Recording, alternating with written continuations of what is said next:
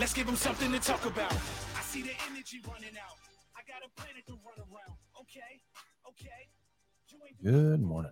Good morning. No guest today, and I'm wondering our viewership's probably going to, our listenership's going to go down. People are like getting tired of us. We're like, okay, We got in. We got into a group. We had Harold on. right. We had planned for one today, but Yeah. we're gonna hold off until. So we're, I'm trying to get Yvonne on for this, and uh, it's not easy.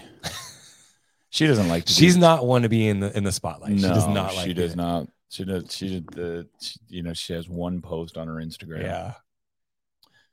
understandably so. She's would be very entertaining on this post, on this on this uh, Yeah. podcast. That's for sure. For sure. For sure. But and we'll and we'll get her on, and then we can talk about her training and her recovery and all that stuff. She's coming into train today, and then she's got to work and in the on the desk in the afternoon.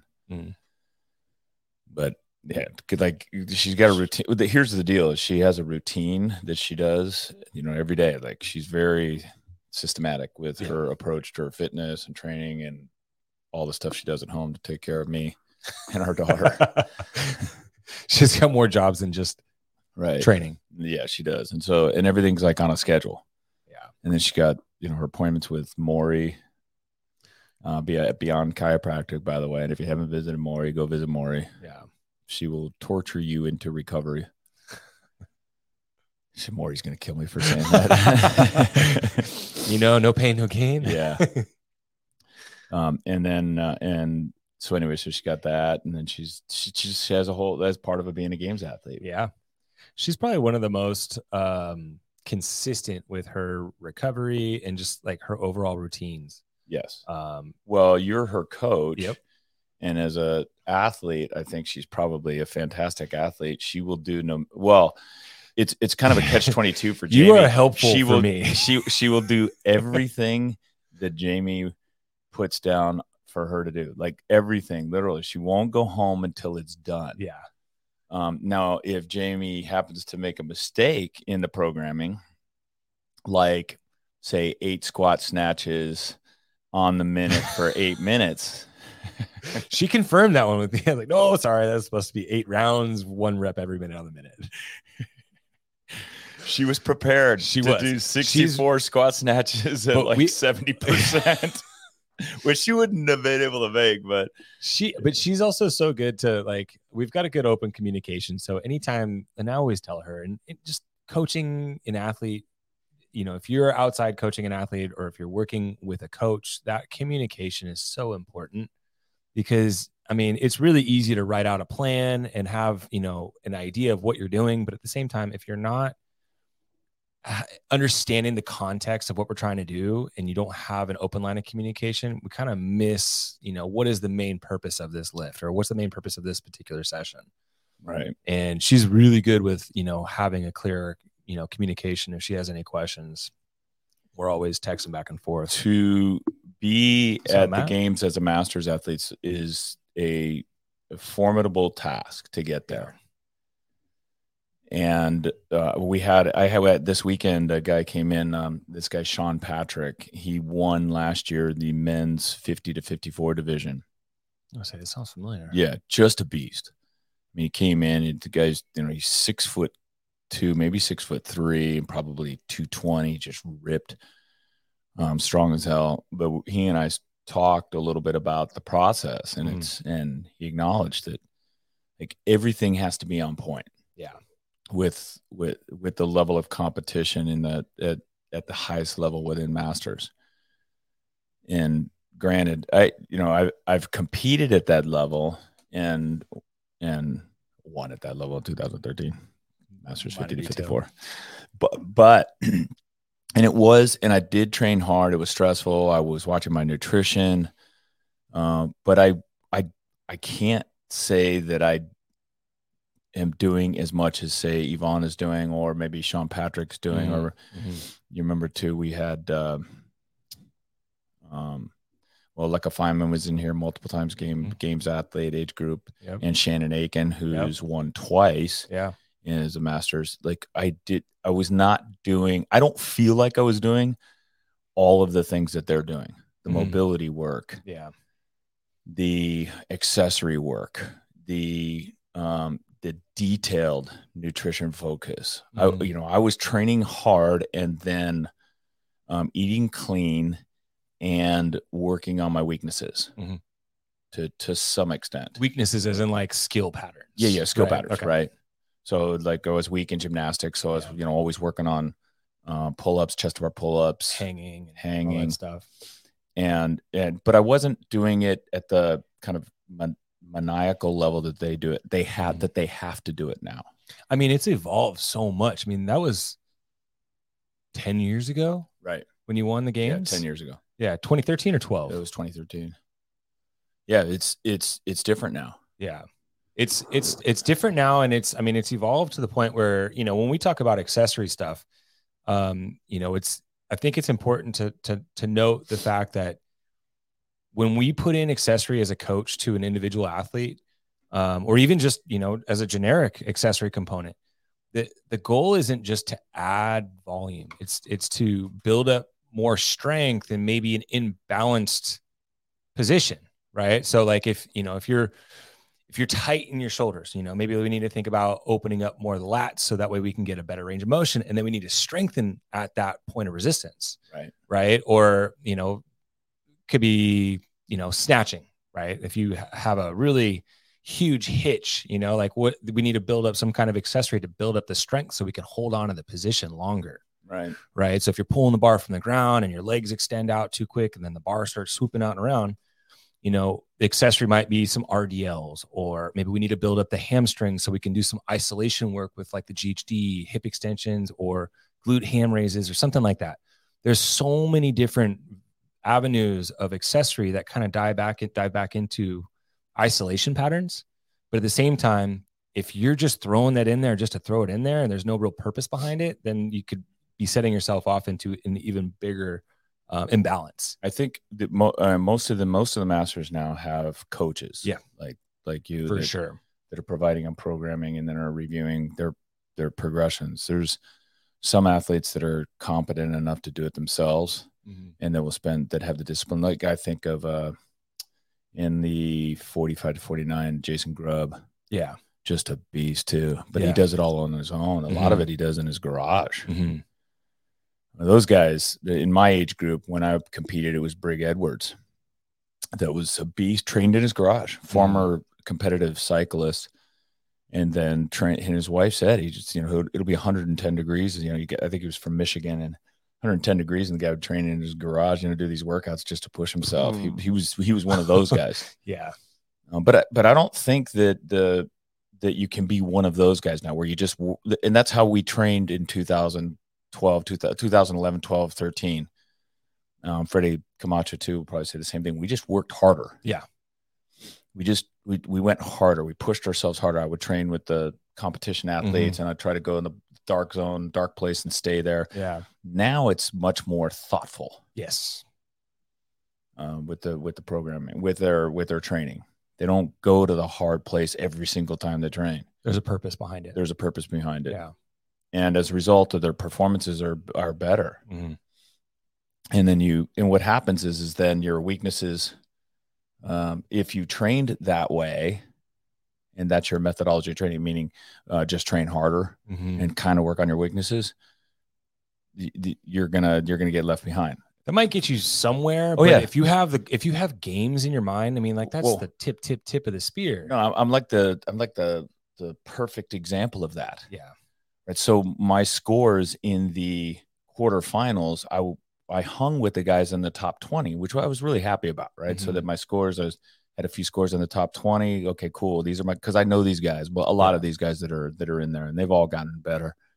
So super stoked. But what I didn't, what happened was is strict handstand push-ups to a Mhm. two and a half inch riser. And I didn't have them, couldn't make them happen. To give me a, in previous years, it was a four inch riser. 4 inch Mhm. riser, I could pull that off, Yeah. you know, with with, with some fudging, some little bit of bounce. Maybe a little short Right. neck a little but I haven't. But but to to that end, like I, I don't have a dedicated coach. I don't have a Yeah. that would have seen that. You are what we call class fit. yeah, class fit. And I go hard in class and I, co- Yep. and I and I do the Masters RX Plus class and I try to beat those guys. Mhm. When I compete against Yvonne, you know, I try and push her and beat her if I can. Um, and that works. That gets you to a certain level of fitness. Yeah. But for the games now, you can't do that. No.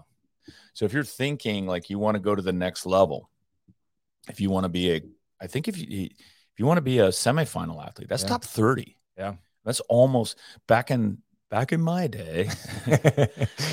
back in my day, they they took the top twenty out of the open, went That's to the right. games the Yeah. first year. Straight to it. No, yeah, qual- straight no to qualifying. it, no, no qualifying.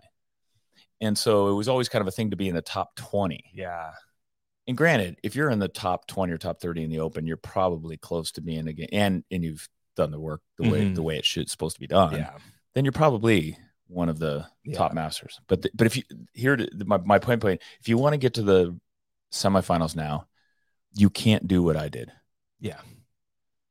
you you you if you are not capable of programming your workouts your recovery your mobility your nutrition if you can't do that very disciplined on your own you should have a coach you should hire a coach to do it for you What you should do is reach out to PRs all day and for sign up for some custom. Oh boy, yeah, that's great commercial. the PR, and and that, well, that's great because we do. We have coaches that And- that can do that for yeah. you, that take the time and they know and understand the process. I think it's kind of like the difference between like you class fit, right? I Yeah. mean, we think of CrossFit as GPP, general physical preparedness. Yes. And doing class, you're gonna get that. You're gonna improve your fitness. You're gonna get better at a little bit of everything all at once, and it's just a, a, a steady increase of you know progressions. Right. um, especially with how we run our programming.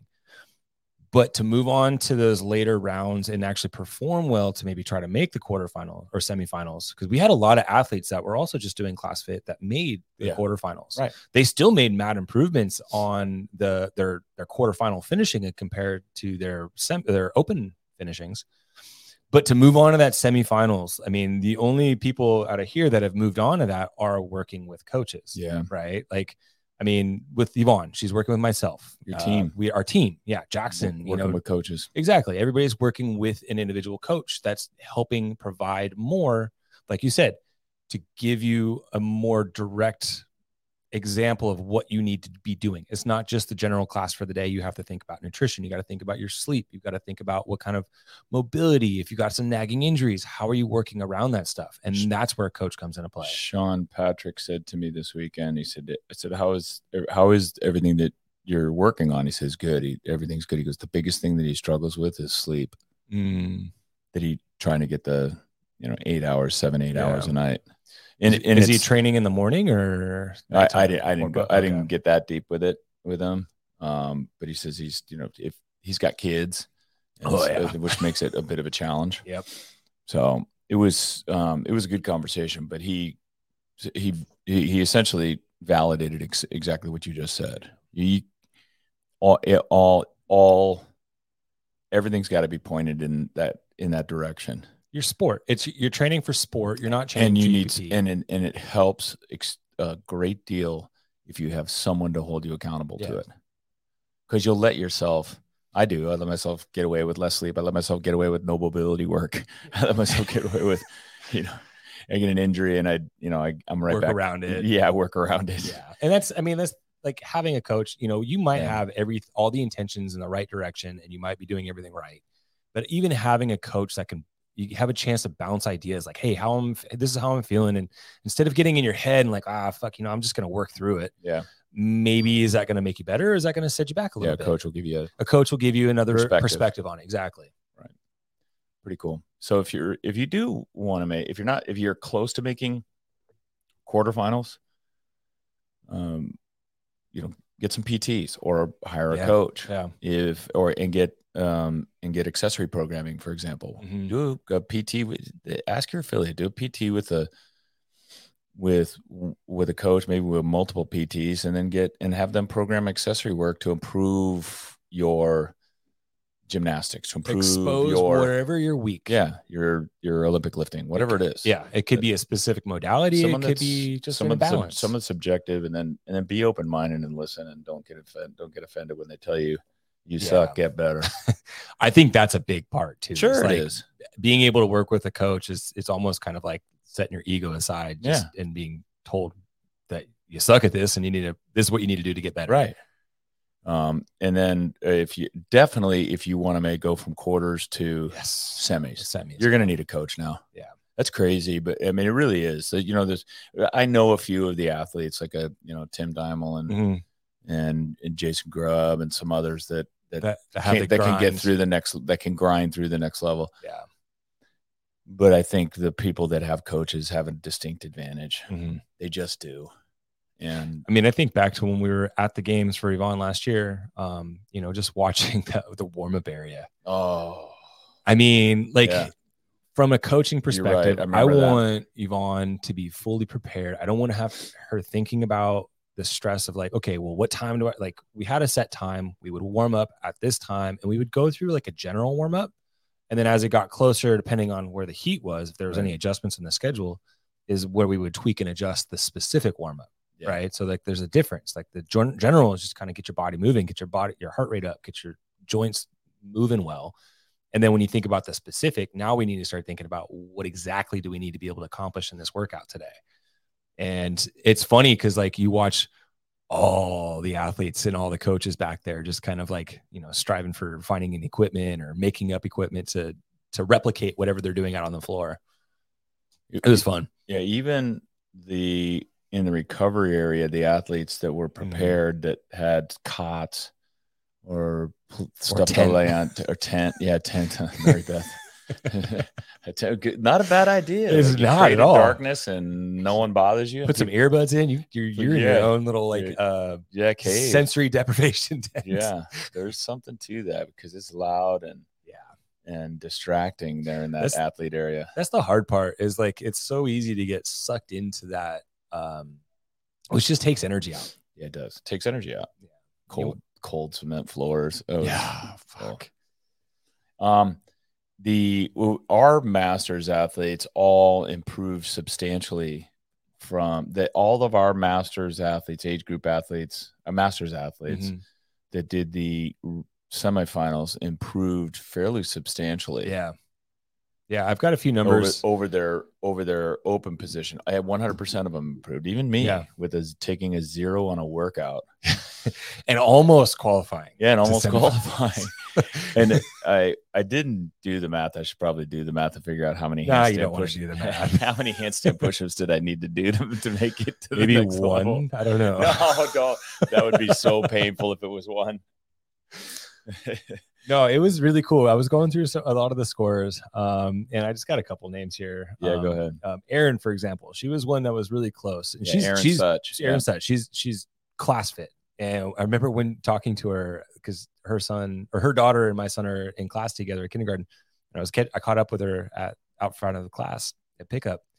Like, so you ready for next week? And she's like, I'm so terrified. it's Yeah. like deer in the headlights because it's like I, she's just class fit, right? She comes in and she crushes the workout. She puts out 100% effort, um, and that showed as she translated into you know that kind of environment where you're having to do multiple workouts. Like her efforts in the gym just doing ClassFit showed in her overall rankings. So she finished the open in 2316, right? So she Right. she qualified with a couple hundred spots, you know, give or take. Her finishing place was 1162. So she she docked herself down or up the leaderboard by over 1200 points, 1200 spots. Um, and that's just from doing ClassFit. You know, if, if she had any insights or wanting to move forward into the future of the sport, you know, that's where we kind of talk about getting into a personalized coach. Uh, Mark Mooney, right? 312 going in, he finished 65. Oh, that's amazing. Yeah, He- that's, Mark's that's a big one. so close. I think. Yeah, he he is one of those that could benefit a lot from having a coach. I know. He- definitely could benefit Okay, a so lot from having. so a I know he. I, I don't think he listens to this podcast. till now. I told him not till someone tells him. Did you hear what they said about you? Mark trains so hard. He's what we call him sneaky fit because he comes in He here. comes in did- sneaky, He like, right?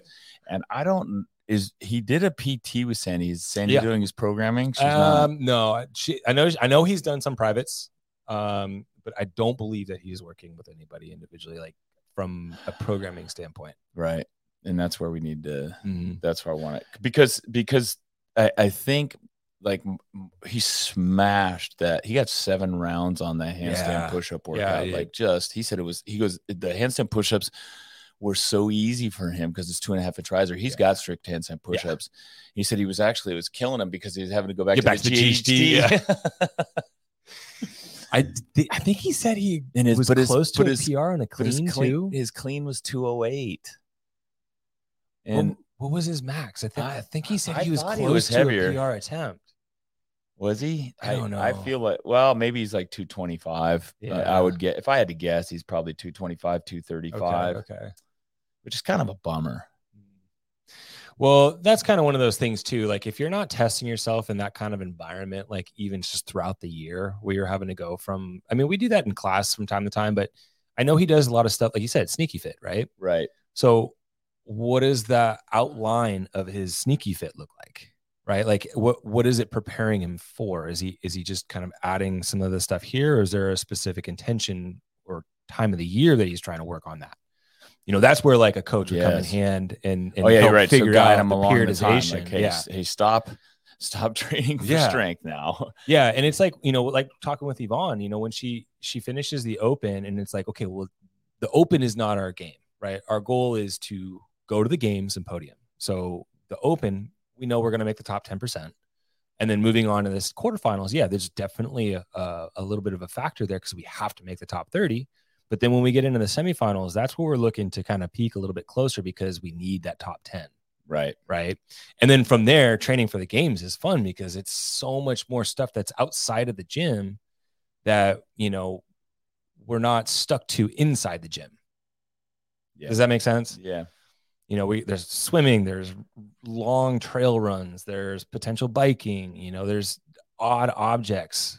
These are the things that we can't really play with leading into semifinals because we're not going to see any Atlas stones or weird barbells or gymnastics components Right. because we can't replicate that here in the gym unless CrossFit gives us a heads up to plan ahead for it with like a floor plan or here's some new equipment, which I think we're going to see some kettlebells in semifinals.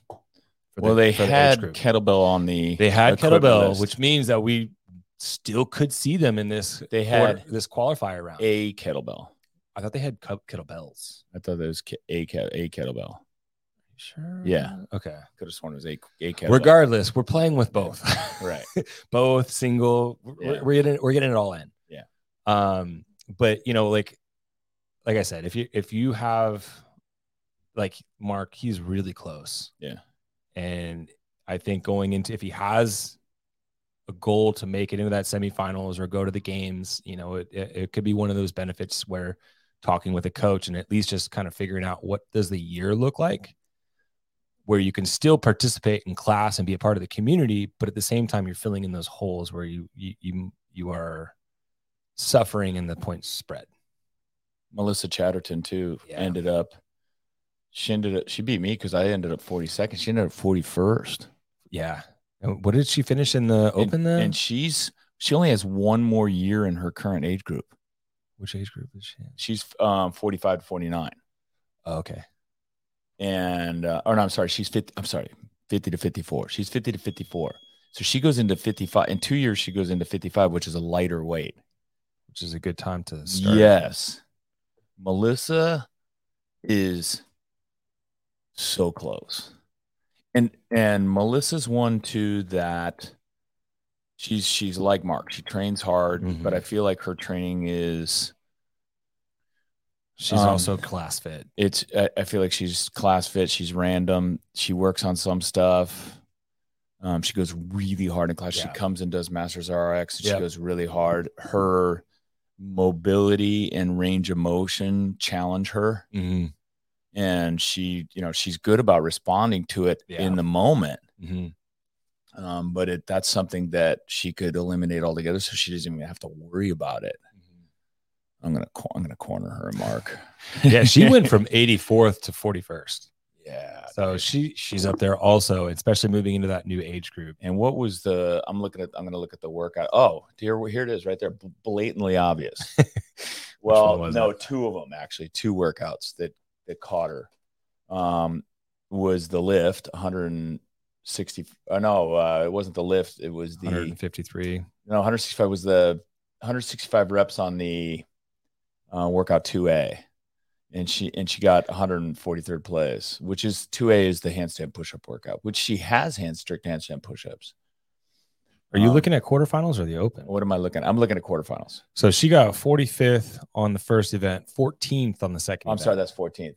Oh, okay. and then she Uh, took a 153 on the that's what that's what it is. I'm sorry. and then a 2B 2B 124 on the Two end. B, it's the it's the lift. yeah, So it's her strength. yeah, And then the last workout got her, which is a strength workout, right? Because the strong athletes um motored through that yeah, the through the thruster. yeah, It just that thruster weight and the power on the rower and the power on the rower, Yeah, right? So that's a strong athlete. So Melissa's a you know she's got a strength deficiency here.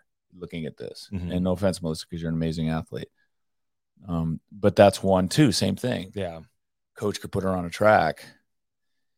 She's got ten like 418 points, and she's basically 50. She basically needed 60 points. Um, Mm. take 60 points, 60, 70 points off her score. And to a get a little there. bit heavier clean and Yeah, couple extra reps. comes- which lives if she was stronger on her clean, Yeah, she would be better on that on last rower workout. too. She would have been better on the rower. Yeah. Damn. So if you're an affiliate and you've got some athletes that are very close to moving on to like even the quarterfinals, It is an opportunity. it's worth a conversation. Yes. It's worth a conversation. It's also a good opportunity for another coach to have a little added generated income, Right. right? I mean, it's you're, you're providing a good service. There's Um, there's no and by the way, if you've your co if you've got level two coaches, even level one coaches can figure this out. Mhm. There's enough content on the interwebs. Yep. And and if you don't have a coach or you don't, you know, if you're you know you your or your coaches don't have time, find them a coach. Yeah. Or you reach out to us, we'll help you out. PRs all day, and Yeah. and and we'll give them accessory programming that aligns with what you're doing in your gym. yeah. And I would say that if you are an owner and you do have those athletes and you're worried about introducing them to hard work pays off or PRVM, just just reach out and talk to them yourself. Yeah.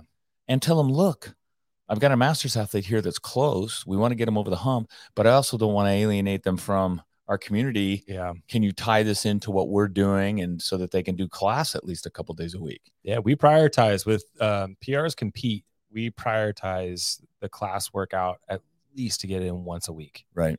Because it's i mean it's important like we don't we're, we're rep, like when when the when our team is going to semifinals we are representing diablo Yeah. you know we're not representing a, a, a specific brand we're representing our affiliate community And it's pretty cool. The community gets behind even masters Ah, athletes. so they great. love it when when our masters are doing this stuff. yeah it's a huge boost for kind of community spirit. Just general Within camaraderie and and um just overall vibe Yeah. So if you don't, you know, I would talk to your coaches first and say, does anybody have an interest in Mhm. in doing uh, creating some accessory programming? And that's the first level. Accessory programming is it. So in other words, you're going to do class because obviously class got them to Yep. quarterfinals. Continue to do whatever they're doing to get to quarterfinals, and then let me write for you two to three days a week of accessory programming that's going to help get you over the hump Yeah. and get you past your weaknesses. you don't have to take them out of class No. I mean, our our RX Plus, which is the PRs compete track, it it started in class. Like we started basically That's right. developing that community, that competitive environment and community. And I mean, we got to a point where it's like we had to add a lot of added stuff because you know we won semifinals and game stuff in the distance, and GPP can't quite cover it all. A And lot of stuff So to here's the other thing: A- a masters athletes, especially, will pay for this. Yeah. it's a big deal, especially now. It, uh, going back to what I said earlier, how hard it is to get to each Yeah, level. It's yeah. a big deal to make it to the next level, Yeah, and it's it's a huge ego boost. It feels good. It keeps you interested in this stuff. It it if someone makes quarterfinals and then makes makes uh, semifinals or makes the games, they're gonna tell their friends. Mhm. and their friends are going to be like, "Wow, where do you work out?" yeah They're and and they're going to tell others within the community, "Hey, I not only do I, you know, Yvonne does it all the time.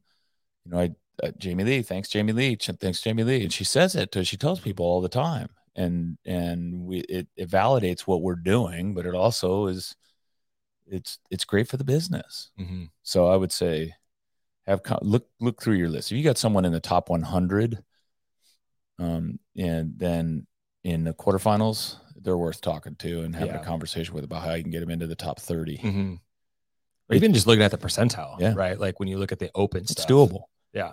Last year, in my age group, last year I didn't make the quarterfinals. I was two. They, they took the That's top 200. I was right. two. I was 201st. Oh shit. I have this this I have this kind of consistent theme with my with my with my participation in the open where I'm just not enough. But anyway, so I got 200 the very next year. So I applied myself like I worked Yeah. harder. Yeah. And uh and I did try to focus on weakness. I did it on my own. I didn't get Mhm. a coach. I'm you know I'm I'm I'm not interested in having a coach and going that far. You're not looking to have I that added level of stress. No, I don't. I, I enjoy class a great deal and it keeps me interested in in CrossFit and but I did work harder because I wanted to make quarterfinals. Mhm. And um, I went to class more often. I did some I trained my my weaknesses somewhat. Um and I made quarterfinal like I went from 200 almost went, made semifinals. I went 201st to to like 70th or 80th in Yeah. the in the in my age group From in the the, open in the quarters. open and then I went to 41st almost and I almost made it had I done it looks like I needed to do um uh a couple. all, no two and a half rounds I Oh, needed shit. to do two and a half rounds Is that what it was? Yeah. Okay. so I had to go so I would have had to get 12 Go handstand push-ups. yeah. yeah that wasn't happening Yeah. but anyway had I but had I worked on them Mm-hmm. and had I been practicing you got you know you got three rounds out of Yvonne Yeah. and she was struggling with handstand push-ups Yeah. before she went into it. I think that's one of the things like some of those skills, you know, it's really easy to get in your head if it's not clicking for you right Uh-huh. now. And then this is one of those things where a coach can really come in handy. Right. You know, like I, I remember you talking to Yvonne before the workout and she was like, Oh fuck, I'm it's not Yeah. feeling right today. Yeah. And so we spent some time. We spent like 20, 30 minutes just kind of reviewing just general position and just how we're going to execute. I mean, we've done strict handstand push-ups, but we worked to that four inch riser like we've Right. seen in the past. So this is a new riser. Um, and once we got it to click, it was just like Oh, neurologically, yeah. it's just a matter of just Yeah, kind of following that neurologically, once you same pattern. it- yeah, same pattern. Pla- hand placement, all that stuff. And that's what a coach, that's what a coach can help you. But Exactly. anyway, my point being that that you can get better. That you know, you can go from I went from 201st to essentially 41st Yeah. in in 12 months. it's almost like um from with going from the open to quarters to semis it's like a ch- it's another chance for you to prove your fitness Yes.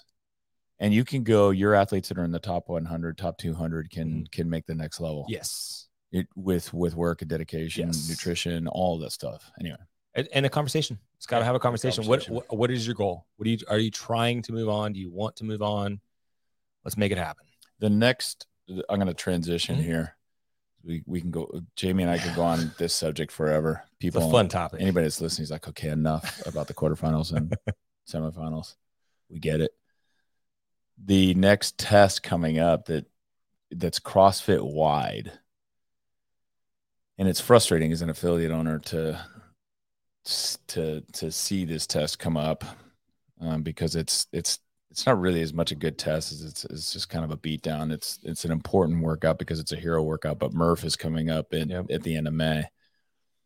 Um, one mile run, 100 push-ups or 100 pull-ups, 200 push-ups, 300 squats, one mile run. Uh, named after Lieutenant Michael Murphy, gave his life in Afghanistan trying to help save um, his fellow SEAL team and get them rescued. Knew that he was going probably going to die when he went to establish the make the comms commu- make, make communications uh, connection. But anyway, that workout is a powerful one yeah because it's a beatdown, because you have to grind, because you got to go to some place where you don't, you know, you're not comfortable being for a long period of time. it's a dark place yeah It's anywhere from usually anywhere from 30 minutes to an hour and 15 minutes for a lot of people with a weight vest or without a weight vest. yeah People tear on their pull ups.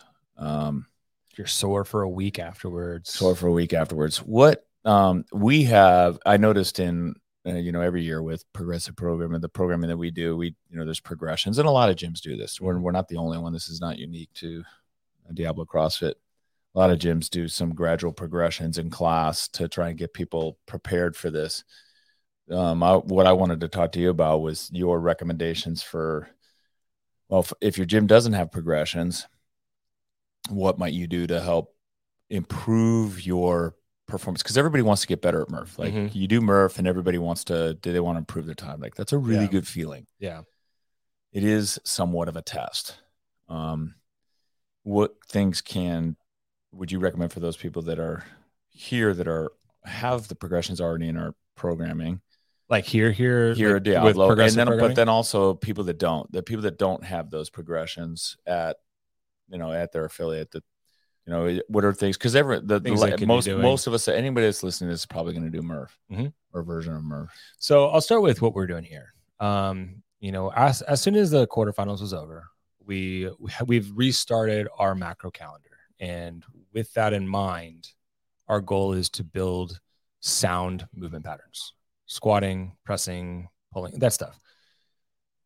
Right now, we're in a current cycle where we're supersetting squats with floor press, and the idea of the floor press is just kind of like I said, refining the pattern itself. Like the, the a floor press is a horizontal push, like a bench press, Yeah, which is very similar to the same pattern that you're going to see in a push up. push up.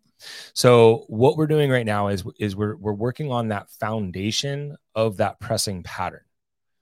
Which then- so Next month, if I can put it on camera, in close versus this out wide. yes, Right. yes, Right. Which we see people doing push-ups. They get up here. yes, and they push it, which just gets you to.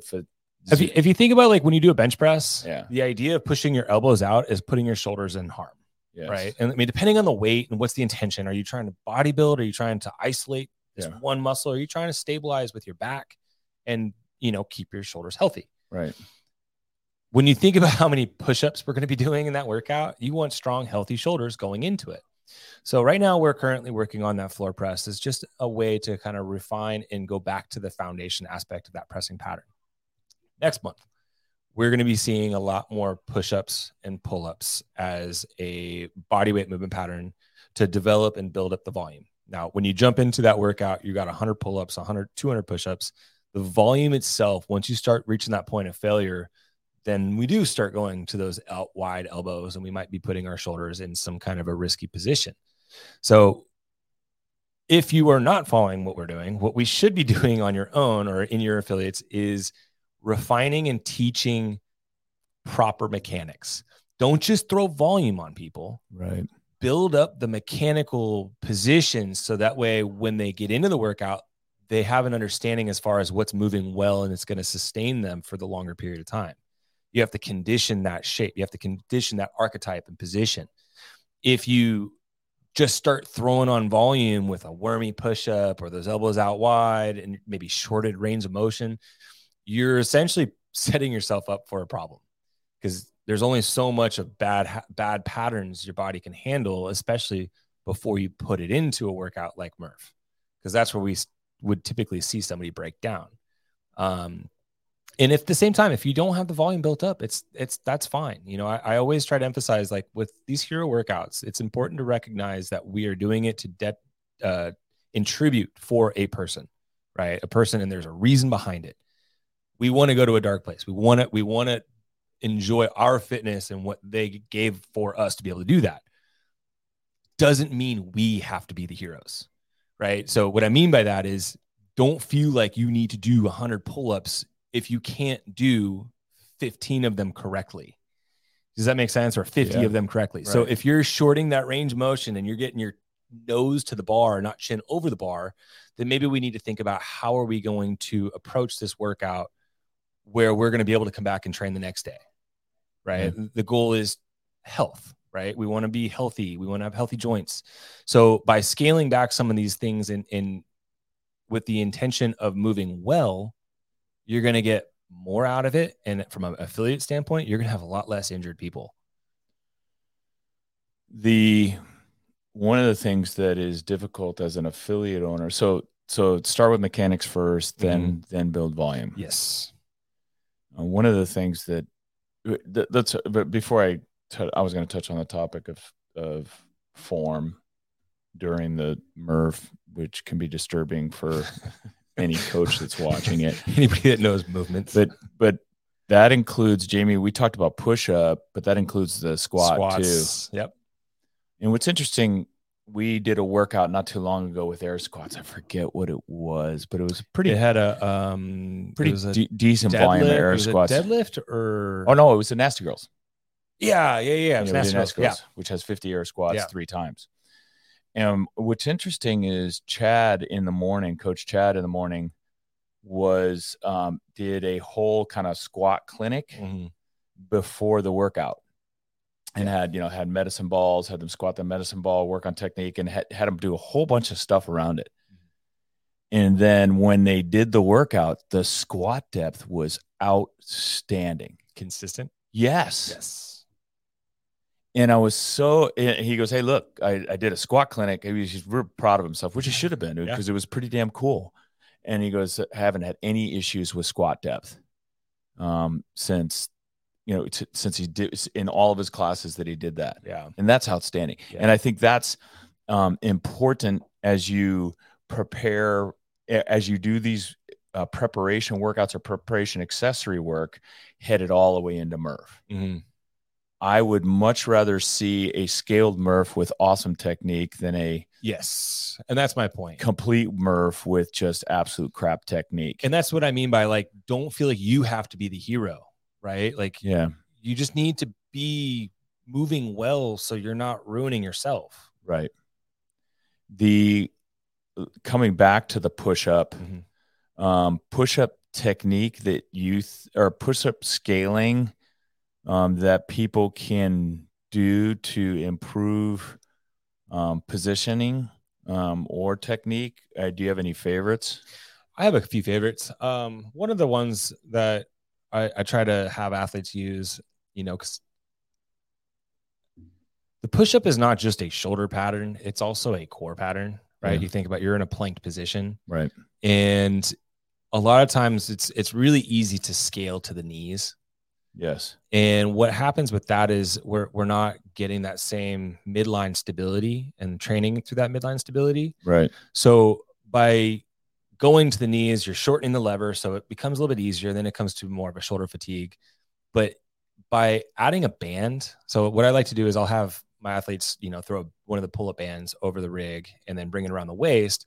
So it's giving them a little bit of support in the midline. Now Right. you can always scale that up even further by just moving further away from the rig, which just lengthens out the tension on the band Mhm. and gives them a little bit more assistance. Right.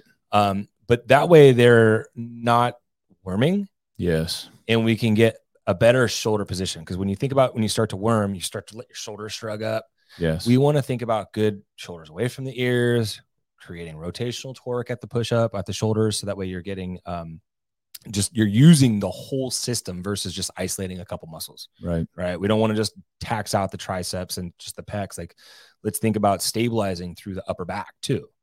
Um, and as you are building up for Murph, you should be rehearsing and practicing all these patterns just to get it to where it's a second nature, right? And if you have to use the band during the workout, then that's fine. But at the same time, we want to strive for not needing the band, and we don't want we want to strive for just continuing to move well. That that nice plank position. Yeah, Yeah, hollow body. Yeah, I like seeing the in class that that that the athletes that use that band up on a pull up bar Mm-hmm. and then just Yeah. put it put it down around their waist. It, It's a- it just it- puts them in great positioning. It and it it's it's so much easier than it looks. yeah. so it's like as far as like a scaling, you know, the other the other option would be like going into an incline, right? Where you're using maybe a box or a bench or doing push-ups on a wall. Like Right. that, that's that's another way to kind of work on scaling that back. Right. Um, but you know, when we when Diablo and P- progressive programming goes into um June, that's going to be a big focus is working on you know quality push-ups. But we're coming off of all these floor presses, so our shoulders should be moving well, and now it's going to come down to midline stability, core plank, core, uh, holding that plank. And pull up training, hundred pull ups isn't as hard as the two hundred push ups in my in my estimation. But the hundred pull ups, training that is is it? Um, do we have a you or do you have a mix of strict work plus kipping work, or is it Mhm. just kipping work? We're going to be spending some time practicing the kip, right? So, like, Yeah, it- I mean, it. There's more skill to the pull up than there is the push up, right? The push up is yeah, just like right. it's a it's a static plank Sure. position, and you're just pushing. Um, the the pull up you can go from a strict pull up, which is going to be a really good strength component, um, and you can mix around mix mix up the grip, right? Don't feel Yeah. like you have to stick with the double overhand. We can go Yeah. mixed grip, you can go chin up grip, as long as we're starting from that dead hang and getting the chin clearly over the top. Right. Um, so what we're going to be doing is we're going to be spending some time practicing the kip, working on the shapes, right? Okay. That hollow body to that arch hang, um, and ultimately the body placement under the bar.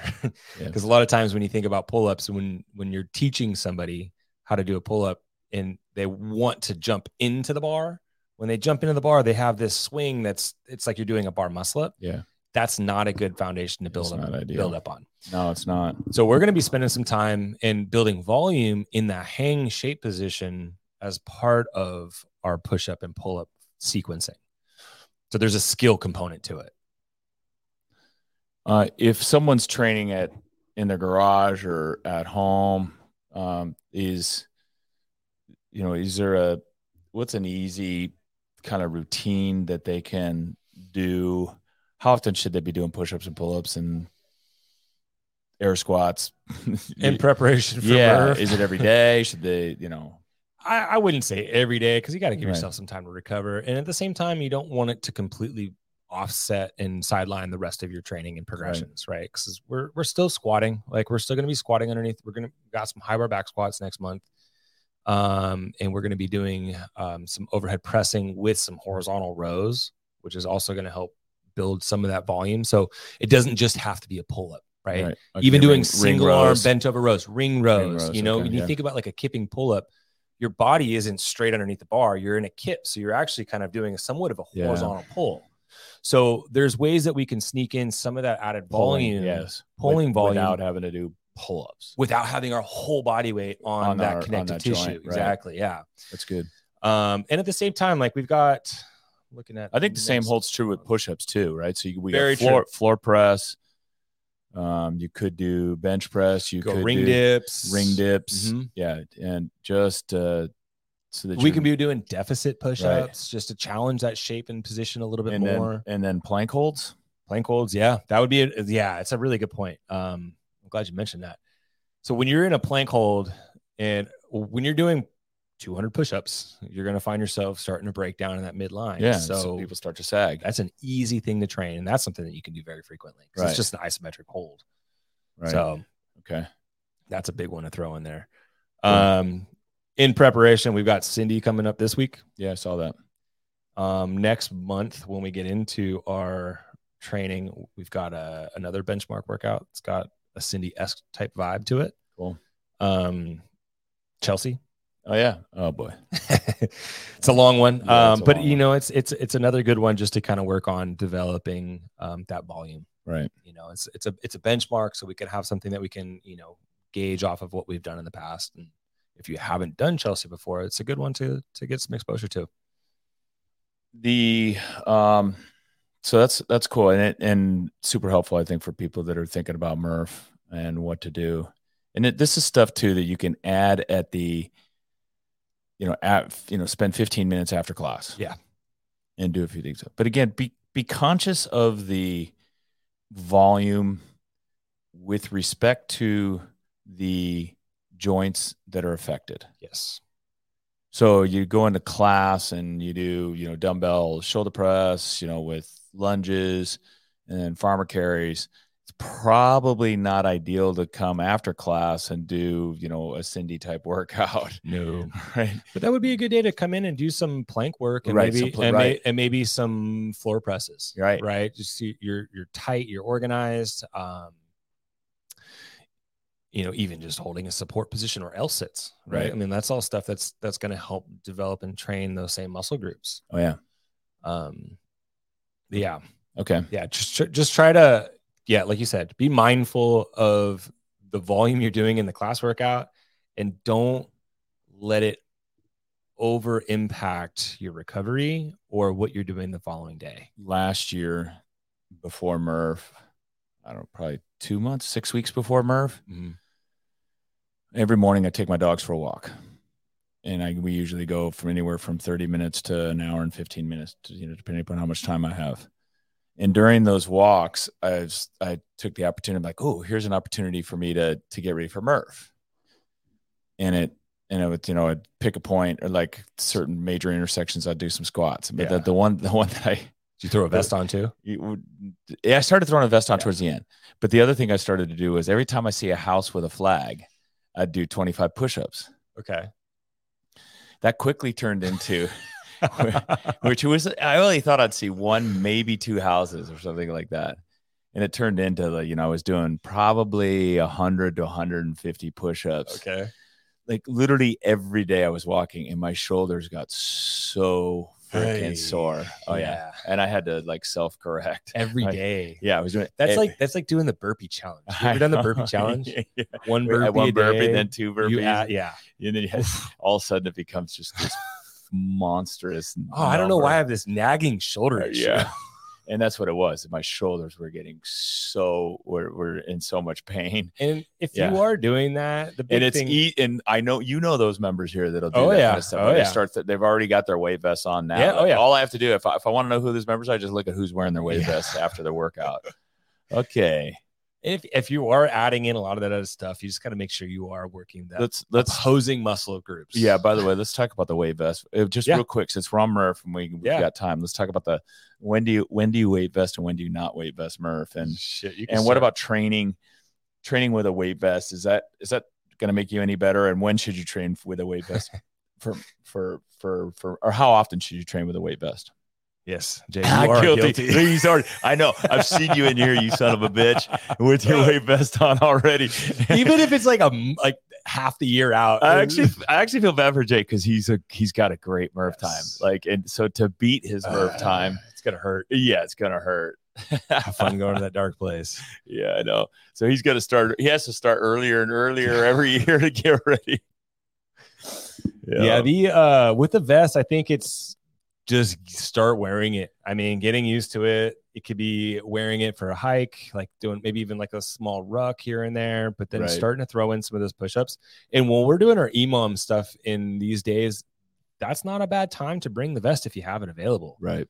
you know, because then you could start building up that volume. I mean, because we're already working on the shapes and positions now. It's just a matter of now adding that added resistance before we actually like a month out before we get to Murph. That'd be perfect. Right. And then on the running side of it, uh, a mile run. That's it's no, no joke. miles. Right. It's two miles. Right. Mile Yeah. front. But but the and the first mile is usually not that bad. The first But- mile's a trap. Yeah, it is a trap. It- but uh, what I would tell people because I do run with my dogs, Mhm. you know, two to three days a week. The other days I'm I'm some rucking or walk, just walking. Um, I would start small.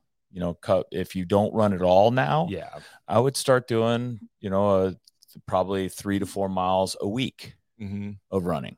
You can build that in, and you could you don't have to do three to four miles each time. Straight through. You Right. could set it up in Yeah. an interval base or set up interval base. You Yeah. do, yeah. You, you just go out and do, you know, run some four hundreds. But I would say that start building a little bit of run volume now, two to three days a week Mhm. is will be all you need Yeah. between now and the the time you do Murph, because it's not like we're not doing anything else too. I mean, Right. we've got other stuff that we're training, and if running is just a big hole or big goat for you, then Yeah. then you just need to just get out and just start thinking about your stride. You know, we talk about like Yeah. mechanics. You got to think about how are you running?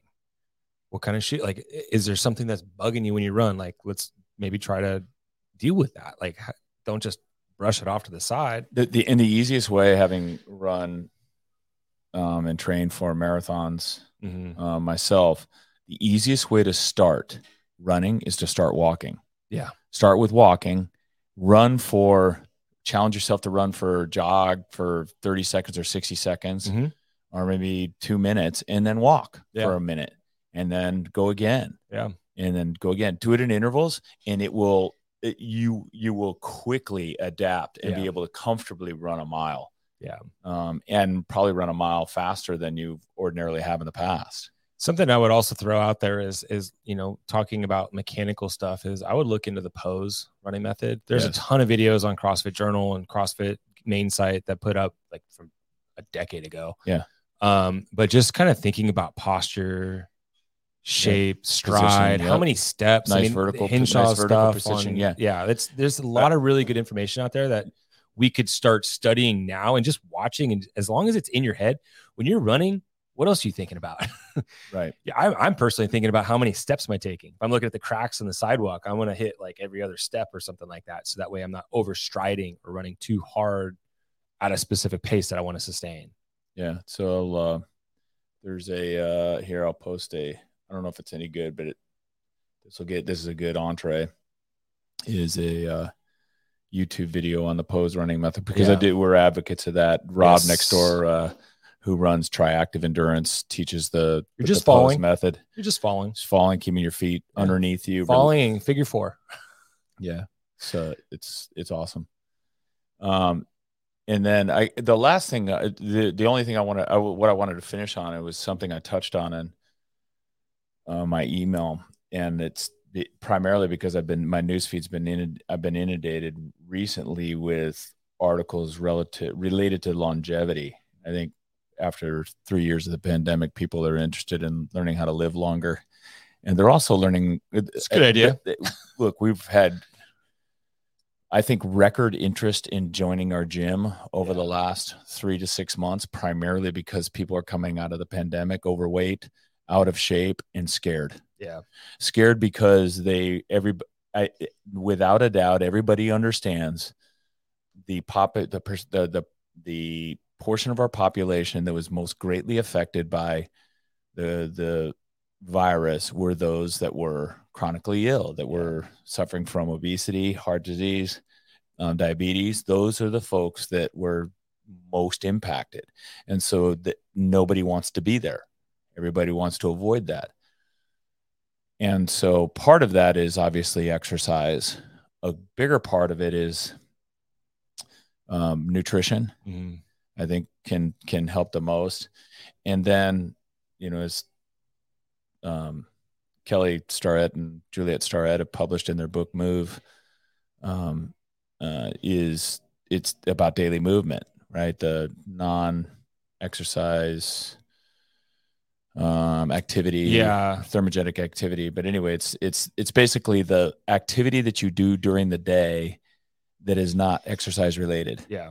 that daily walking, moving around, that stuff has the greatest impact on your calorie burn throughout the day.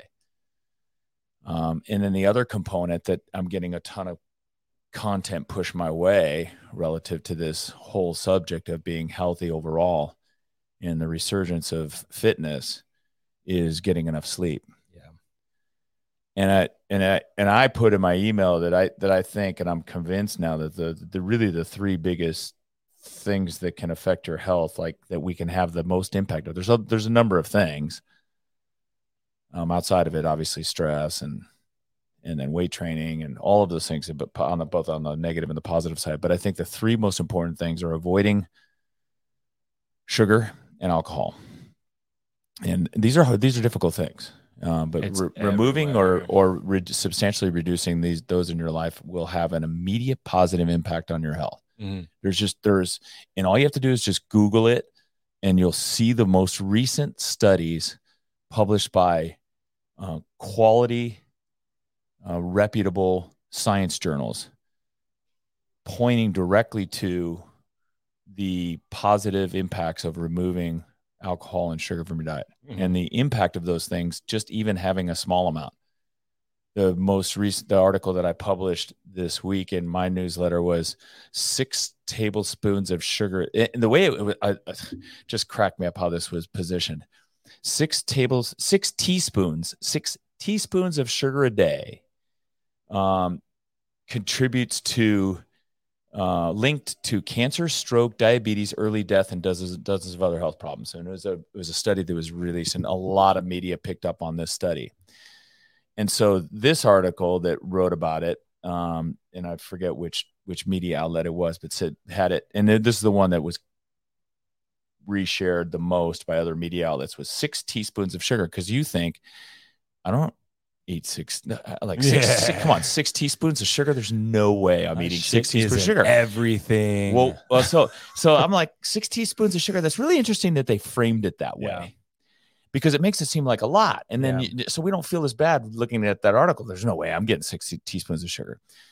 Until I said, well, let's let me look at what's in a a can of Coke, 12 ounce can of Coke, and it comes from Coca Cola's website that there is in a in one can 12 ounce can of can, can of Coke equals um 39 grams of sugar. Yeah, So you now think, okay, 39 convert that grams. into Wait a minute, is that is that more than six teaspoons? Well, a teaspoon, one teaspoon is four grams of sugar. So that's six teaspoons. So a, so six teaspoons of sugar is 24 grams of sugar.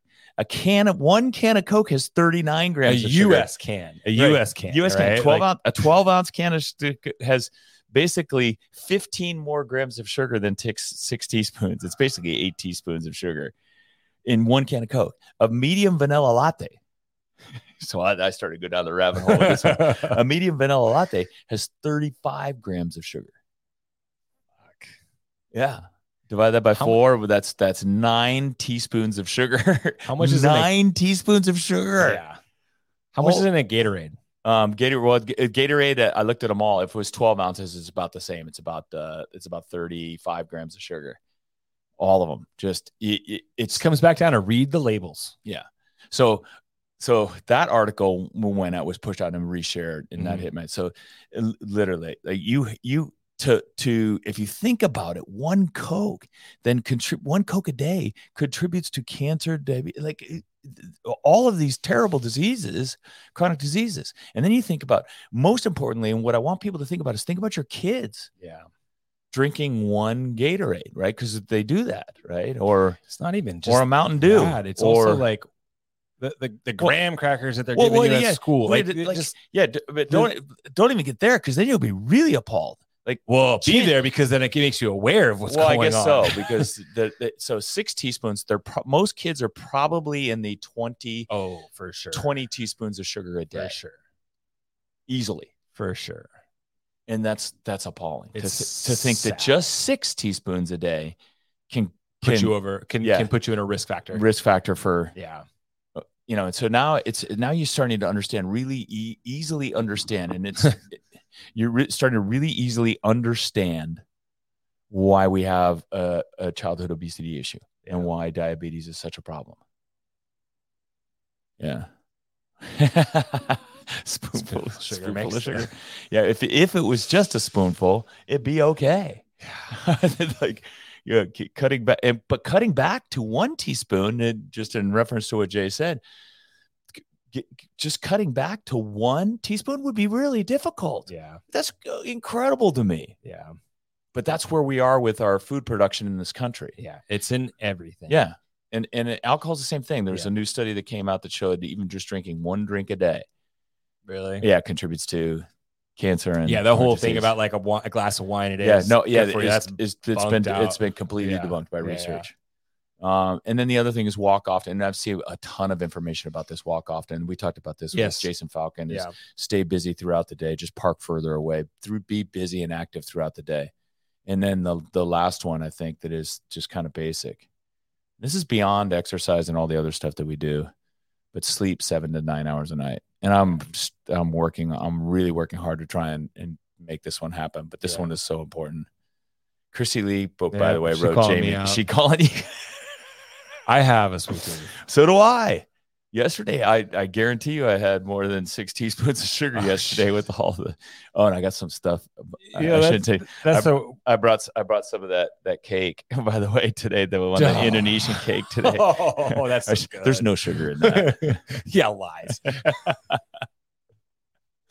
I forgot to break that out. Uh, uh, but anyway, those are the three things. If if and all I want to say to people is like these three things will improve longevity and help you avoid metabolic disease. These three things. Simple steps. and and all I could say is is work towards them every day. And if you fail, restart, Yeah. fail, restart, fail, restart until you get a habit. That my walking habit now is with my because I have dogs, they make it easy because they Yeah. expect it every day.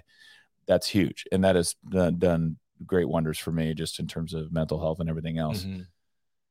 Um, and I work on avoiding sugar and alcohol, and then um, and then sleeping seven to nine hours a night. You do those three things, and you're you're you're so far ahead of the regular population, the general population.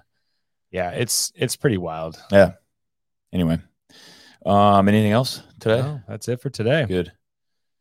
All right. Um, I think that's it. Yeah. Until All right. next time. You guys, thanks. Uh, and then we'll have uh, if we have a guest on next week, uh, we'll try and get a guest on next week. Um, I you know want to bring interesting people on. yeah. and people that want to be on. Yeah. And there's a couple people that that I've got in my mind that we could do that. I'm not we're not gonna do any big invitations yet to any big name people yet. They're they're on everybody else's podcast. We'll let them be there. They aren't gonna come onto ours until we get our viewership up anyway. Yeah. they might help. No, no, they'd help, but it's again, I want to make sure that we've earned it. yeah. Touche. Yeah, right on, you guys. Thanks. Till next time.